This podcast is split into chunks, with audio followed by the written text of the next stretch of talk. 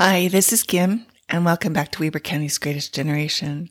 Today's story is about two brothers, and I was amazed to find the number of brothers that were both killed in World War II. There is a previous podcast about the Jacob brothers who were from Riverdale and the Ludingtons who were both from Ogden. And one thing I realized when I was writing this story is that all of the brothers who were killed were pilots.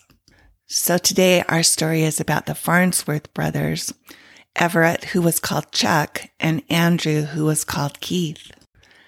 Chuck Farnsworth was born on October 23, 1923 in Chester, Idaho. Keith was born on May 6, 1925 in Butte, Montana. They were the oldest sons of Leslie W. and Myrtle S. Farnsworth. Keith is the youngest pilot that I have researched because almost all pilots in World War II were born before 1924. Their father worked as a logger, a farmer, miner, salesman, carpenter, custodian, and apartment manager, and it seems like they moved around a lot. In the 1930 census, the family was living in Bannock, Idaho, where their father had a general farm. In the 1940 census, I found Chuck, who was 16, living with his grandparents on 3602 Jefferson Avenue in Ogden, and he was listed as a high school student. I couldn't find the family in the 1940 census. In the Salt Lake Tribune on September 20th, 1942, Everett, now 18, was reported as a new Army Air Cadet. On November 23rd of 1942, the Standard reported aviation cadet Everett Williams Farnsworth has completed his basic flying training at Gardner Field, California. His parents are Mr. and Mrs. Leslie Wright Farnsworth of number 5 Victory Road in Washington Terrace. On January 14th of 1944, the Standard Examiner read, Everett Williams Farnsworth has successfully completed the Army Air Force's Advanced Flying School training at Williamsfield, Chandler, Arizona, and has been commissioned as second lieutenant in the Army Air Corps. And then again on June 8, 1944, the Standard read, Lieutenant Farnsworth now in Europe. Lieutenant Everett W. Farnsworth, son of Mr. and Mrs. L. W. Farnsworth of E5 Victory Road in Washington Terrace, is now in the European theater of war and is participating in a course designed to bridge the gap between training in the States and soldiering in the active theater of war. Before entering the Army, he was employed as a salesman by the Standard Stations Incorporated. On November 1st, 1944, the paper reads, promotion announced. An 8th Air Force fighter stationed in England reports that Everett W. Farnsworth 20 of Ogden, a P-51 Mustang fighter pilot, has been promoted from second to first lieutenant. He holds the Air Medal and an oak leaf cluster. Prior to his enlistment in March of 1943, he was a carpenter for the Better Built Homes Company of Ogden. His parents are Mr. and Mrs. Leslie W. Farnsworth of Washington Terrace. In his flight yearbook, by his name and picture, the caption reads, He is one of the three cowpunching trio that are called on every weekend by that Blythe rancher. Seems he has a pretty daughter, or maybe it's his wife. The rancher, we mean. So the P-51 is a single pilot plane. And on the National Museum's World War II website, it reads, the North American P-51 Mustang, with its crew of one, has a wingspan of 37 feet and a length of 32 feet. It has a maximum range of 1,000 miles and can carry 2,000 pounds of bombs or five 10 inch rockets. It also has 60 50 caliber machine guns, which is really confusing to me because if one pilot is there, how is he supposed to shoot? Its maximum speed is 437 miles with a cruising speed of 275. The P-51 is the gold standard for World War II fighters. The website continues before the Mustang finally began arriving in Europe in increasing numbers. The British and American strategic bombing campaign was faltering. The British were bombing only at night and the Americans were suffering frightful losses in their daytime raids. And the reason this was, was that the British had lost so many uh, pilots and planes in the Battle of Britain that they felt they couldn't afford to do any more daytime bombing. Although the Allies had planes like the Lockheed P-38 Lightning, which could escort the bombers, it was inefficient and not economical. A long range escort fighter was needed not only to bring the bombers in and out of Germany, but also to wrestle control of the sky from the German fighters who preyed on the bombers. The Mustang with its high speed, low range, low cost and 650 caliber MN2 Browning machine guns, again, not sure who's shooting, made it ideal for the job. The campaign for air supremacy kicked into high gear in March of 1944 when the Americans made their first major daytime bombing raids on Berlin. On March 6, 1944, over 800 U.S. bombers, escorted by 900 fighters, attacked Berlin. And again, those numbers are just outstanding to me. I can't even imagine 1700 planes flying overhead. The P-51 dominated air combat in Europe and destroyed nearly 5,000 enemy aircraft. It remains the iconic fighter of World War II. So going back to Keith, who's only 15 months younger than Chuck, he enlisted in the Army Air Corps, which was later to become the Air Force, on March 9, 1944. And two months later, he was one of 609 graduates from Ogden High School in May. He graduated as a command gunner on a B-24 at the Army Training Center in Harlingen, Texas in May of 1944 he received additional training in Nevada and also in Hamilton Field, California. In September, he spent a furlough at home with his parents in Ogden and then flew from the West Coast to the Pacific area in October of 1944. The B-24 was a heavy bomber that was introduced in 1943 with a high cruising speed, long range, and could carry heavy bomb loads. Its wingspan was 110 feet its length was 64 feet and it was 18 feet high. It had a crew of 10, a pilot, co-pilot, bombardier, nose gunner, navigator, radio operator, ball turret gunner, two waist gunners, and a tail gunner. So the rear gunner operated a flexible machine gun at the tail end of the plane and attacked from the rear, so he was always facing toward the back. And during World War II, the tail gunner was in an enclosed fixed compartment. The two waist gunners were situated on the sides of the plane and they were looking out a window, I think, but they were like um, seat belted in or there was something holding them in. And they uh, had their machine guns.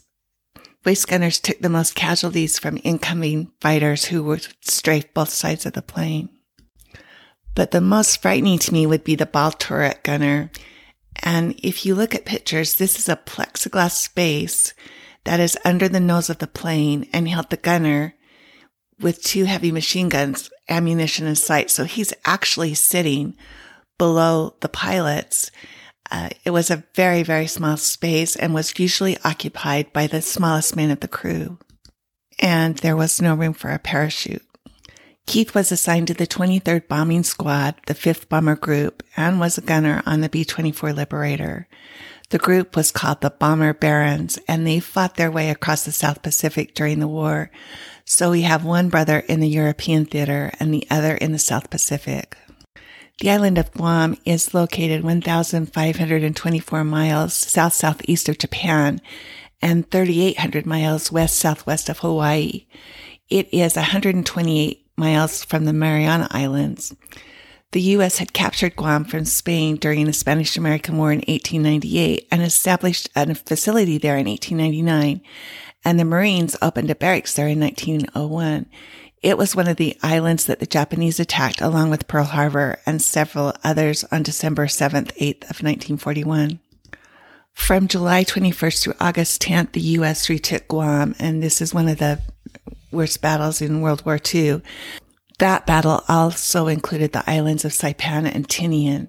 And I never quite understood why it was so important to retake these islands until I was doing this podcast. The United States was getting ready to send the huge B-29 Super Fortress bombers to bomb Japan, and these islands were crucial for the bases to send off those bombers. So even before the battle was over on Saipan, they were building the airfield so the construction of the airfield began in June of 1944 and the B-29s began to arrive on October 12, 1944. The 73rd Bombardment, Bombardment Wing began flying warm-up missions against the Japan-held islands on October 27th, and this was in preparation of the upcoming battles over Japan. So the Japanese, understanding the consequences of having those B-29s within striking distance of Tokyo, began sending small numbers of Japanese bombers flying in from Peleliu and Iwo Jima, and they made occasional raids but caused little damage. But it did disrupt the timeline for getting the B-29s on the island. They hadn't done very much damage and the B-29s were still coming, so they began a main offensive in early November 1944 but on November 1st of 1944, the B-29 flew over Tokyo for the first time, and that was a chilling experience for the Japanese. During November and December of 1944, the Japanese launched daily attacks from the airfield on Iwo Jima, which makes a lot of sense because that's where they're going next. On November 27th, Admiral Chester Nimitz ordered a major attack. His plan was to use all available P-38 fighters, um, those before P-51s, along with the B-24s and B-29s. And that attack began on December 8th. Keith's B-24 went down on December 5th. There's no information on what happened, but I think that we can assume that it was in one of the initial attacks over Iwo Jima. That bombardment ordered by Admiral Nimitz continued until February 19, 1945, when the bloody Battle of Iwo Jima began with land forces. So Keith's B-24 went down on December 5th.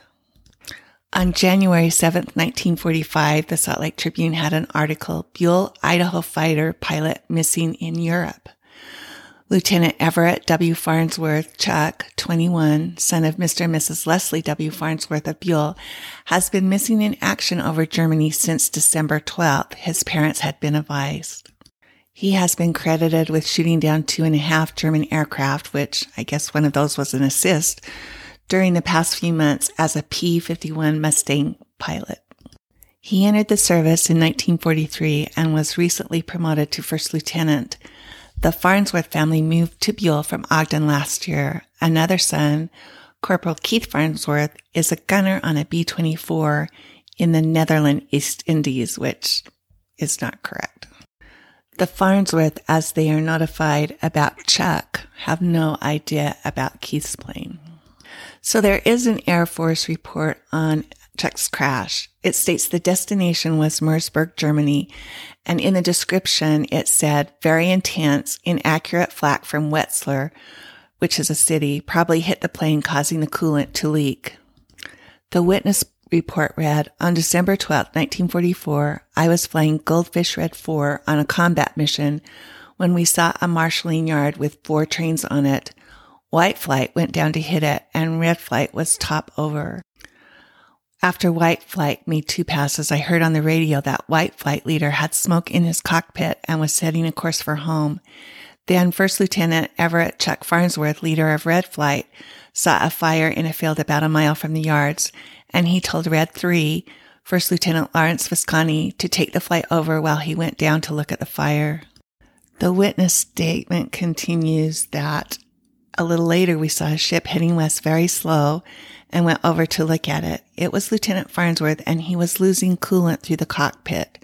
We flew for about 10 minutes and then he told me to get a homing to manage for him. I think that was just the bearings at where he was at. And he says I could not get them at a low altitude and he told me to climb through the overcast to try and get it.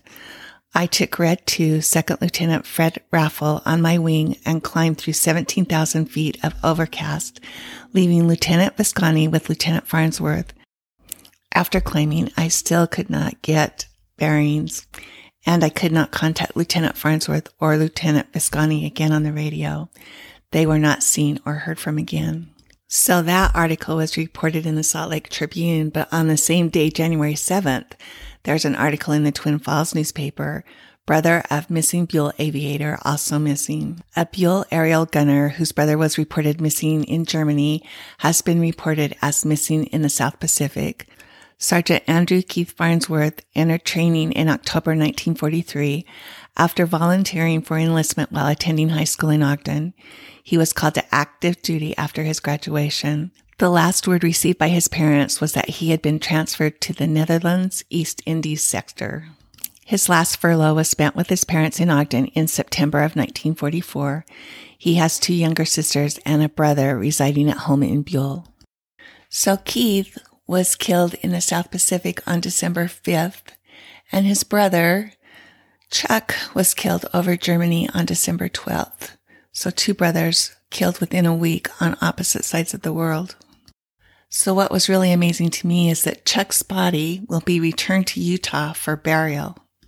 The Salt Lake Tribune on January 23, 1949, with the place Centerville, joint funeral services for Captain Everett William Farnsworth, Chuck, and his brother, Captain Andrew Keith Farnsworth, will be conducted Saturday, January 29th, 1945 at 1 p.m. in the Union Mortuary Chapel by Sutherland W. Clayton, the Bishop of the Centerville First Ward of the Church of Jesus Christ of Latter-day Saints. Captain Farnsworth died of bullet wounds December 12, 1944, suffered in a plane action over Wetzlar, Germany during World War II. Keith Farnsworth was killed in action in the Southwest Pacific on December 5, 1944. Everett William Farnsworth was born October 23, 1923 at Chester, Idaho, a son of Leslie and Myrtle Williams Farnsworth. He graduated from Downey High School where he won honors in football in 1941. At the time of his enlistment, he was an elder in the Washington Terrace LDS branch. He trained at Santa Ana, California, Blythefield, California, Gardnerfield, California, and Chandlerfield, Arizona. Andrew Keith Farnsworth was born at Butte, Montana, May 6, 1925. He graduated from Ogden High School in 1943. He was an elder in the LDS Church. He enlisted March 9, 1943, trained at Buckley Field, Denver, Colorado, and at Tonopah, Nevada. He graduated from Harlingen, Texas Army Training School in 1944.